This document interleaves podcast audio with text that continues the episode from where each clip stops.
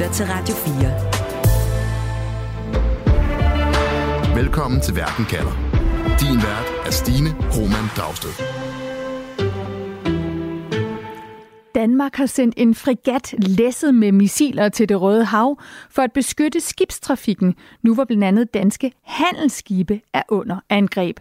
Samtidig deltager Danmark også i en USA-ledet militæraktion, der bomber Yemen og bekæmper den Houthi-bevægelse, der sender missiler og droner ud over det Røde Hav. Men hvad er egentlig Danmarks mål med at kæmpe sammen med amerikanerne i Mellemøsten? Og har vi gjort os klart, hvilke risici og konsekvenser der er, når vi igen involverer os i en militær aktion i en region, der allerede står i brand? Det handler det om i Verden kalder i dag, hvor jeg spørger, er Danmark i krig i Mellemøsten? Det her det er første del ud af to afsnit i et program, hvor jeg undersøger, hvad det vil sige at være i krig, hvilke erfaringer vi har for at følge USA ind i konflikter i Mellemøsten, og om vi har sat klare militære og politiske mål for Danmarks involvering.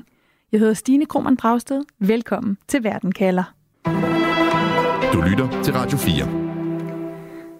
Danmark deltager altså i to amerikansk ledede missioner i Mellemøsten. Den ene mission skal beskytte skibsfart ved at forsvare handelsskibe, så de ikke bliver ramt af droner og missiler.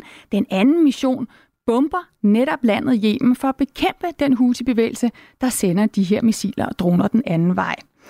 Velkommen til dig, Michael Åstrup Jensen. Jo, tak. Michael, er Danmark i krig i Mellemøsten?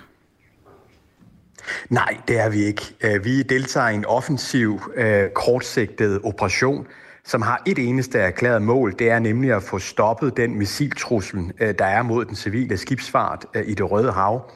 Når den forhåbentligvis er fjernet, den trussel, jamen så er operationen også færdig. Og jeg skal lige have sat en titel på dig. Du er selvfølgelig udenrigsordfører for Venstre og også formand for det udenrigspolitiske nævn. Lad mig også byde dig velkommen, Trine Patomak. Tak for det. Trine, du er udenrigsordfører for, for Enhedslisten og medlem af Forsvarsudvalget. Er Danmark i krig i Mellemøsten? Vi kommer til at være krigsførende, ja, når den her danske stabsofficer formelt er blevet en del af koalitionen.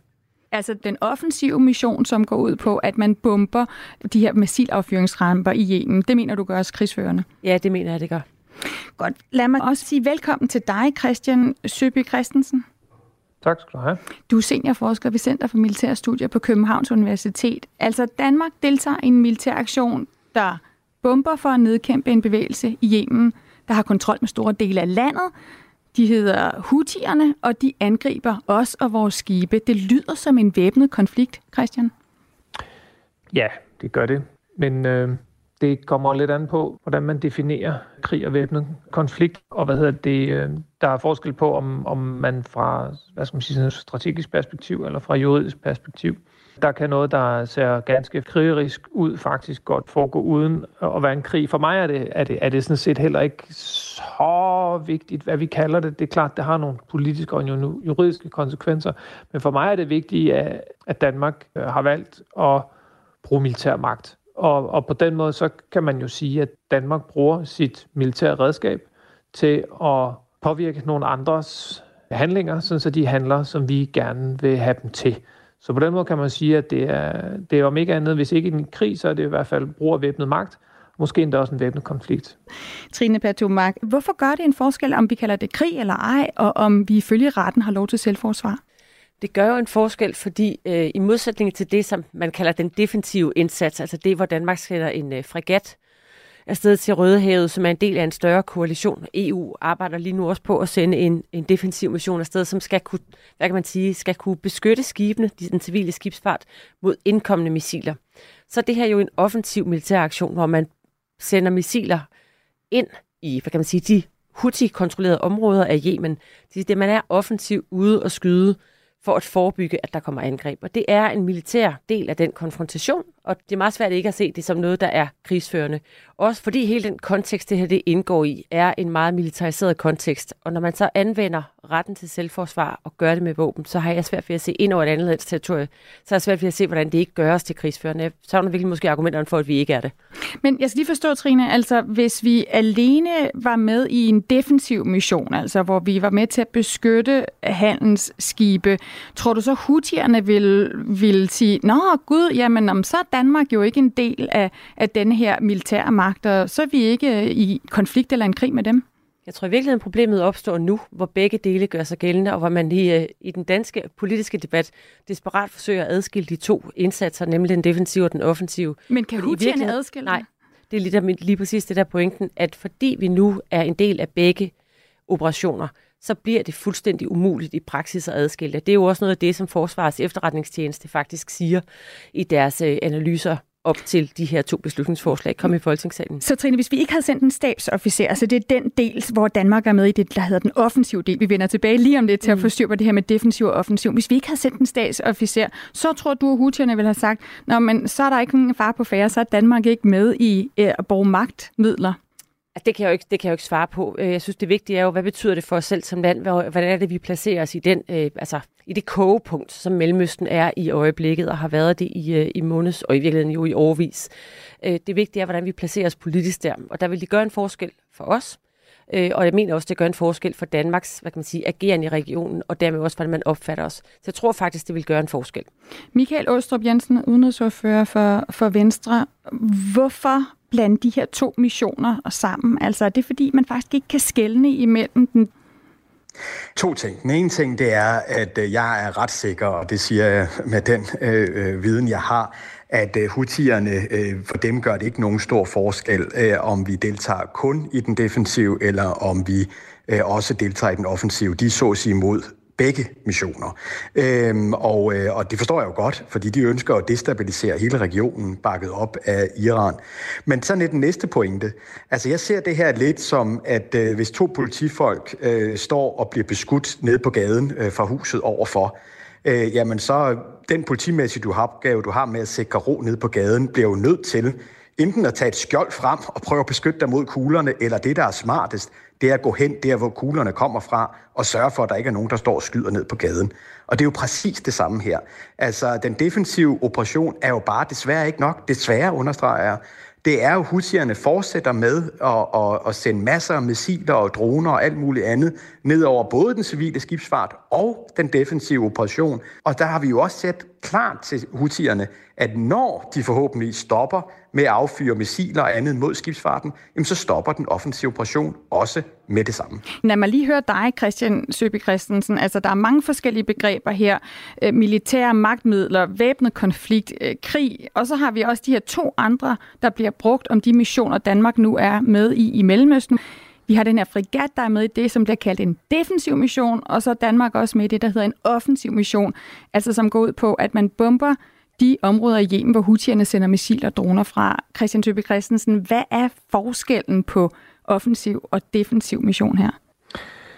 Jamen altså, Michaels øh, billede med politimændene øh, dækker det jo sådan set meget godt, bortset fra, at når det handler om international politik, så bevæger man sig nogle gange ind på andre staters territorie, og det er jo udover, at øh, der sådan strategisk er forskel på, om, om man beskytter sig selv eller, eller slår igen, som er jo grundlæggende af det, det handler om. Ikke? Altså ødelægger man, ødelægger man missilet forhåbentlig lige inden det rammer handelsskibet, eller ødelægger man affyringsrampen, som fyrer missilet afsted, hvor offensiv, kan man sige, vil man være i forhold til at, at, at beskytte skibstrafikken. Hvordan gør man det smartest? Hvordan gør man det bedst?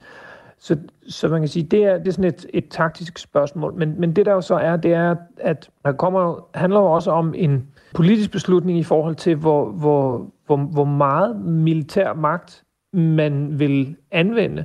Og der kan man sige, der har Trine jo en pointe i og med, at det her handler jo både om, hvad for nogle midler man vil være med til at tage i brug i forhold til at løse den konkrete udfordring, men jo handler også om, hvordan Danmark bredere politisk vil positionere sig i det enormt komplicerede militære og politiske spil, der er i gang i Mellemøsten i øjeblikket. Så der er virkelig mange ting øh, på spil i en i udgangspunktet relativt simpel militær beslutning, så man skal holde tungen lige i munden. Det du siger, Christian Tøbe Christensen, det er, at når man fra dansk side, fra den danske regering siger, at det her det er en meget afgrænset mission, så kan det være svært, fordi den foregår altså et sted, hvor at tingene er så komplekse og uforudsigelige lige nu. Ja, og, og, og, og tingene hænger jo også sammen, ikke? Øh, så vi bliver også ligesom nødt til at se på, hvordan den her, hvordan øh, operationen har udviklet sig, øh, både for Danmark og, og for USA, ikke? At det, Houthierne går i gang med at, at skyde på den her skibstrafik, er jo i sig selv et, et, et forsøg på at eskalere konflikten i Gaza, som de ser sig på en eller anden måde være en, en, en del af. Og så lægger USA, fordi de ser det som deres opgave som repræsentant for det internationale samfund og den internationale orden lægger pres på og siger, nu sender vi noget flåde afsted, så vi beskytter de her handelsskib for at sikre retten til fri salas og verdenshandlen osv. osv., osv. Og så siger øh, amerikanerne, hvis ikke I holder op, så øh, bomber vi nogle af jeres affyringsramper for at få hutierne til at holde op. Det gør hutierne så selvfølgelig ikke. Så på den måde så er det her også udtryk for, at, at amerikanerne øh, og med dem også Danmark er blevet viklet, viklet mere ind i, øh, i konflikten, og nu står vi så her. Du lytter til Verden kalder på Radio 4. Michael Ostrup Jensen, altså øh, udenrigsordfører for Venstre. I har i regeringen besluttet, og I har fået opbakning i det danske folketing øh, til at deltage i begge de her to amerikanske ledede missioner i det Røde Hav. Hvorfor? Fordi vi er en af de største civile skibsnationer i verden. Altså, vi er femte eller sjette største, øh, og, og derfor har vi øh, også en kæmpe interesse i, at øh, farvandet det Røde Hav og dermed Suezkanalen er et sted, hvor der kan sejle skibsfart igennem. Udover det, så kan vi jo måske alle sammen huske, hvad der skete dengang, der kom et skib på tværs af Suezkanalen og gjorde, at man ikke kunne benytte det. Det havde vidtrækkende konsekvenser for verdenshandlen, men også for verdensøkonomien generelt, altså det vil sige for alle danskers pengepunkt også. Vi så det ved corona og andet, så hvis hele den her forsyningssikkerhed ikke er der, men at man er nødsaget til at sejle syd øh, om Afrika, jamen, så, så, så er det altså milliarder, øh, vi taler om, øh, af negativ effekt. Øh, og derfor så er det bare vigtigt, at vi holder stedigt fast i, at det skal være sikkert selvfølgelig at sejle civile skibsfart igennem det Røde Hav. Trine Patumark, udenrigsordfører for Enhedslisten. Du er jo enig i, at hutierne her bryder internationale regler. Altså, de angriber fredelige handelsskibe, for eksempel danske, som altså har ret til at sejle igennem det Røde Hav, i stedet for at skulle sejle helt syd om Afrikas spids. Hvorfor skal Danmark ikke sikre, at vores skibe de kan sejle i fred? Jamen, altså, to overordnede ting. Et, det er et virkelig uklogt svar i en region, der øh, er spændt til bristepunktet og hvor den militære konfrontation ulmer mange steder rundt omkring i hele regionen. Og det andet er, at når man ikke har en klar strategi for, hvad de her offensive militære angreb, de skal lede til, andet end de andre skal stoppe. Hvad nu, hvis det ikke virker? Hvordan er man sikker på, at det her rent faktisk ikke vil føre til yderligere konfrontation og eskalation. I, men du er enig Nå, i, at vi, er bare sige, at, at, vi ikke, altså, at vi ikke bør lade hutierne beskyde skibe, altså vi ikke ligesom bør være offer for deres afpresning og sige, så sejler vi bare en anden vej, som, så kan I øh, skyde missiler ud i det Røde Hav. Selvfølgelig er man nødt til at reagere på det. Det er jo klokkeklart brud på internationale regler. Det, det er jo indiskutabelt. Det er ikke den diskussion, vi har, synes jeg, i, altså heller ikke politisk bør have, fordi det er jo ikke det, der vi er uenige om. Det, vi er uenige om, det er, hvad er det kloge svar? Og hvad er de to forslag, som regeringen har fremlagt, og som nu er, det ene jo er vedtaget, nemlig den her militæraktion, vi taler om nu, øh, er det klogt eller ikke klogt? Og i vores øjne, så er det utrolig uklogt, fordi der er en virkelig stor risiko for, at Danmark bliver virvlet ind i en, øh, altså som krigsførende part i en region, hvor, hvor alting koger og syder. Og jeg synes, vores opgave udenrigspolitisk, det er at bidrage til, at konfrontationsniveauet, konfliktniveauet falder. Lad mig lige øh, vende mig mod dig, Christian Søby Christensen. Altså, det er jo langt fra første gang, at Danmark følger USA ind i militæraktioner øh, og også krige i, i Mellemøsten. Vi ønsker i Danmark at, at være den allierede, som USA altid kan regne med. Det er der i hvert fald mange regeringer, som har besluttet gennem tiden, også selvom det ikke altid er endt succesfuldt. Og der siger du, Christian, at der er én ting, vi bør gøre os klart, når Danmark går med ind i amerikansk ledede militæraktioner, og det er at stille spørgsmålet, hvad så? Hvad mener du med det? Jamen, jeg, jeg, jeg synes, at vi, altså, at, at vi skylder os selv at have en diskussion omkring, hvad er, hvad er konsekvenserne af at bidrage til den her slags militære operationer. Dermed ikke nødvendigvis sige, at man skal komme frem til et andet resultat, men jeg synes, hvad hedder det, der, der, der er flere ting, som, som, som man skal gøre sig klart. Ikke? Det ene det er, at, at, hvad hedder det, for Danmark er der, er der som regel flere forskellige hensyn, når man vælger at bruge militær magt. Ikke? Den ene er, som du nævner, at der er et alliancepolitisk øh, forhold i det her. Ikke? Det handler også fra dansk, fra dansk side om at, at vise opbakning til amerikanerne. Så har Michael også en pointe om, at der faktisk også er danske interesser, relativt konkrete danske interesser på spil, fordi vi er en skibsfartsnation, er det også vigtigt, at Danmark bidrager til øh, at opretholde øh, retten til fri sejlads. Og Danmark er også økonomisk afhængig af, at verdenshandlen den kan glide smertefrit.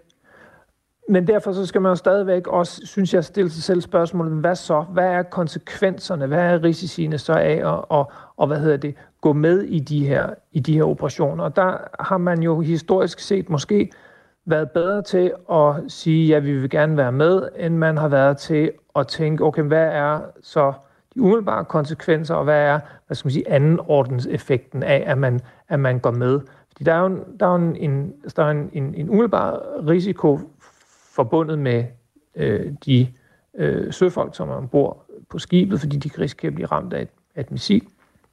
Og en politisk risiko, fordi man begiver sig ind i en, en konflikt, men der er også en, en, en risiko i forhold til, hvordan, hvordan det her det udvikler sig. Det synes jeg er væsentligt at, at, at have den diskussion, og det er jo så også i, i vidt omfang det, vi, det, vi har nu. Ikke? Mm. Hvad, er, hvad, er, hvad er konsekvenserne? Hvad, er, hvad sker der på dag to? Altså, hvad sker der, hvis øh, de her angreb øh, ikke stopper? Hvad, hvad, skal man, hvad skal man også gøre? Og hvad skal man passe på, man ikke kommer til at gøre, når man har sagt, sagt A, så man ikke automatisk siger B, C, D, E, øh, og ender i en, i en situation, som er, som er hvor man sidder fast i noget, som man ikke har lyst til at sidde fast i, eller som er endnu mere ulykkelig, end den allerede er øh, på nuværende tidspunkt. Så det er nødvendigt at sætte at definere nogle helt klare, både militære og politiske mål, siger du, for de her aktioner, og så er det nødvendigt at kigge på de risici og konsekvenser, som de mål, man har sat, så, øh, så kan involvere. Er der nogle kriterier for, hvordan øh, vi kan gøre det? Altså, hvordan et mål bliver klart? Nej, det er jo svært. Det er jo en, altså, hvis det var nemt at at sætte øh, krystalklare mål, så vil det jo nok blive gjort. Ikke? Så det er jo også et udtryk for, at det her det er en enormt svær situation, hvor man bliver nødt til at tage nogle enormt svære øh, beslutninger, og tit så er det jo ikke, handler det ikke om at tage den bedste beslutning, det handler om at tage den, den mindst dårlige beslutning, ud fra hvordan man, man kan få realiseret sine mål. Jeg, jeg tror bare, at det, det er væsentligt, at vi husker at få diskuteret, hvad er det for nogle potentielle risici, der også følger lidt længere ned ad vejen. Der er en, en tendens til, når man er et lille land, overlade den diskussion til storebror. Og det synes jeg, øh, vi skylder os selv ikke nødvendigvis altid at gøre. Og for at gøre det, så bliver vi nødt til netop at have helt styr på, hvad det er for nogle mål, Danmark har, har sat sig. Altså nu, når vi går ind i aktioner i Mellemøsten. Radio 4. Ikke så forudsigende. Michael Ostrup Jensen, udenrigsordfører for Venstre. Hvad er Danmarks militære mål med vores missioner lige nu i Mellemøsten? Jamen det er, at det bliver sikkert igen at sejle skibe uden at være nødsaget til at beskytte sig mod missiler og droneangreb for hutierne. Øh, den er afgrænset, øh, forstået på den måde, at så snart det mål er opnået, jamen så stopper operationen også. Altså vi ønsker ikke at engagere os mere militært på nogen måde øh, mod hutierne. Det her det er afgrænset i at, at stoppe deres øh, beskydning af, af, af skibsfarten. Christian Søby Christensen, Saudi-Arabien, de forenede arabiske emirater, de har med meget avancerede kampfly og missiler bombet hutierne i, i otte år. Hvad er deres erfaringer med at slå hutierne ved at bombe dem? Er jo ikke så gode, er vel det korte svar på det. Jeg tror, Saudi-Arabien havde en, en idé om, at den militære aktion, som de indledte mod hutierne, ville være relativt kort og relativt hurtigt overstået, og, og, og relativt smertefri også for Saudi-Arabien. Og, det viste sig så ikke at helt at holde stik. Michael Ostrup Jensen, har I sat jer et øh, militært mål, som måske nok er rimelig klart? Altså, vi skal sikre fredelig skibsfart i det Røde Hav, men til gengæld så har vi altså nogle midler, som slet ikke er sikre til at kunne opnå det her mål. Det er ikke sikkert, at vi kan få hutierne til at stoppe ved at bombe dem.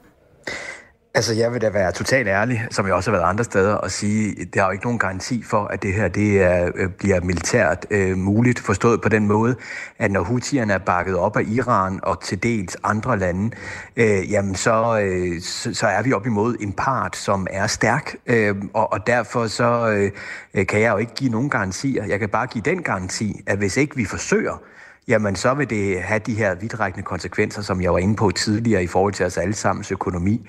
Øh, og derfor bliver vi jo nødt til at svare. Altså bliver vi nødt til at prøve øh, at gøre den her forskel. Øh, og det er jo så det, vi gør. Altså jeg synes, det var en rigtig god måde at formulere det på tidligere, nemlig med, at nogle gange bliver nødt til at tage den mindst dårlige beslutning. Og, og, og det er det jo også lidt her. Altså det vil jeg jo gerne erkende. Det er jo den mindst dårlige beslutning at engagere os i den her konflikt øh, på den her måde, som vi gør. Men nu har I sat jer et mål. Hvis det mål så viser sig, at det kræver for eksempel, at der kommer landstyrker for at, at nå i mål med at stoppe hutierne, er, er Danmark så klar til at udvide aktionen? På ingen måde. Øh, altså, vi ønsker ikke at være part i øh, den igangværende borgerkrig i Yemen øh, på nogen måde øh, militært, øh, og slet ikke med øh, landtropper, og det forventer jeg absolut heller ikke, amerikanerne er. Trine og jeg var i USA med nævnet i sidste uge, hvor vi også havde møde i det Hvide Hus, og, og deres fortolkning fra det nationale sikkerhedsråd i det Hvide Hus er præcis den samme. Det her det er en afgrænset øh, militær operation, og Biden-administrationen ønsker også, at den her skal være afgrænset. Så hvis det her om to og en halv måned, hvor, når fregatten skal tilbage igen, og vi ligesom trækker os ud af missionen, ikke er lykkedes, hutierne de bomber stadig vores skibe, så må vi bare sige, at det var ærgerligt. Nej, så vil vi selvfølgelig se, hvad der så er behov for, men jeg kan i hvert fald godt øh, sige klart herfra, at der ikke på nogen måde er en lyst, interesse øh, fra dansk side, men det tror jeg absolut heller ikke for andre af vores koalitionspartnere, øh, at vi skulle intensivere øh, på nogen måde øh, i øh, borgerkrigen, og slet ikke øh, med landstropper på jorden. Trine Pertumak, altså udenrigsordfører for, for Enhedslisten, du er jo enig i det her mål med at beskytte fredelig skibsfart. Hvordan vil du stoppe hutiernes missiler, hvis du ikke vil kæmpe med dem? Jeg synes, det, det er noget af det, Michael siger her omkring, at der jo ikke er nogen, der egentlig har en appetit på en stor militær konfrontation og regional øh, krig. Problemet er lige nu, at regionen er spændt til bristepunktet. Og når man så bevæger sig ind i en konfliktdynamik med militær angreb ind i et land, uden at have en klar exit-strategi. Undskyld, Trine, men, men hvad er det for andre veje, du mener, vi kan gå? Altså nu er jeg nødt til at sige noget, som øh, Michael straks eller nogle andre vil sige. Nu forsvarer du hutierne, og du anerkender, at deres øh, mål er ædelt, at de holder med palæstinenserne. Og det vil jeg gerne sige, det er ikke det, der er mit udgangspunkt. Men jeg konstaterer, at både Forsvars efterretningstjeneste og andre aktører påpeger, at det hutierne selv siger, det er, at, at det de gør, det er et, et indspark, om man så må sige, i den regionale konflikt øh, i solidaritet med palæstinenserne. Og jeg synes, og det har vi synes fra enhedslistens side i virkeligheden hele tiden. Altså undskyld, bare lige for at sige det klart. Ja. Houthierne siger, hvis der kommer våbenhvile i Gaza, altså hvis krigen mellem Hamas og Israel stopper eller bliver sat på pause, så stopper vi med at skyde skibene. Det har deres pressetalsmand ret klart været ude at sige. Ja, præcis. Øh, og jeg synes, man skylder både den palæstinensiske befolkning, men også befolkningerne i regionen og sig selv, at se, om det her det kunne være en vej. Vi har jo gået ind for våbenbilen hele vejen igennem. Det her det er jo yderligere et argument for at give, øh, give den, det spor en chance. Hvorfor er det ikke det samme som at give efter for militant afpresning? Altså viser du så ikke bare hutierne, altså uanset hvad man mener om, at de gerne vil have våbenhvile i Gaza, viser du så ikke hutierne, at de kan begynde at skyde efter handelsskibe igen, næste gang de vil have en eller anden dagsorden igennem? Jeg synes, det viser to ting. Et, at man faktisk mener, at våbenhvile er det første skridt i det lange sejtræk, der skal til for at få afsluttet konflikten mellem Israel og Palæstina, eller Israel og Hamas. Så det er den ene ting. Den anden ting er, at man er simpelthen nødt til at være klog øh, udenrigspolitisk, når man skal navigere i den region her. Det er en region, hvor øh, jeg synes, udgangspunktet må være at undgå at eskalere konfliktniveauet yderligere. Du lytter til Radio 4. Danmark har sendt en frigat lavet med missiler til det Røde Hav for at beskytte blandt andet danske skibe, som bliver beskudt. Og Danmark er sammen med amerikanerne med til at bombe i Yemen for at bekæmpe den Houthi-bevægelse, som angriber vores skibe med missiler og droner. Derfor spørger jeg i Verden kalder i dag, er Danmark i krig i Mellemøsten? Og nu startede jeg jo programmet lidt omvendt i dag med at få jeres svar på dagens spørgsmål. Så lad mig prøve at opsummere. Michael Austrup Jensen, du er udenrigsordfører for Venstre, og din konklusion er et klokkeklart nej. Danmark er ikke i krig. Vi deltager i en aktion, som er kortsigtet og afgrænset, og hvis mål er at få stoppet missiltruslen mod den civile skibsfart. Trine Patumak, du er udenrigsordfører for Enhedslisten, og du siger ja, Danmark er blevet en krigsførende nation, og du frygter, at selv en afgrænset militæraktion kan risikere at eskalere situationen i et Mellemøsten, der allerede er i brand med krig mellem Israel og Hamas i Gaza. Og Christian Søby Christensen, seniorforsker ved Center for Militærstudier på Københavns Universitet, du siger, at det vigtige egentlig er, at Danmark har valgt at bruge militær magt i Mellemøsten. At vi bruger et militærredskab til at tvinge andre til at handle, som vi gerne vil have. Og at vi derfor skylder os selv en diskussion af, hvad de umiddelbare risici er, og hvad de langsigtede konsekvenser er ved den her slags militære operationer i Mellemøsten, hvor Danmark følger amerikanerne.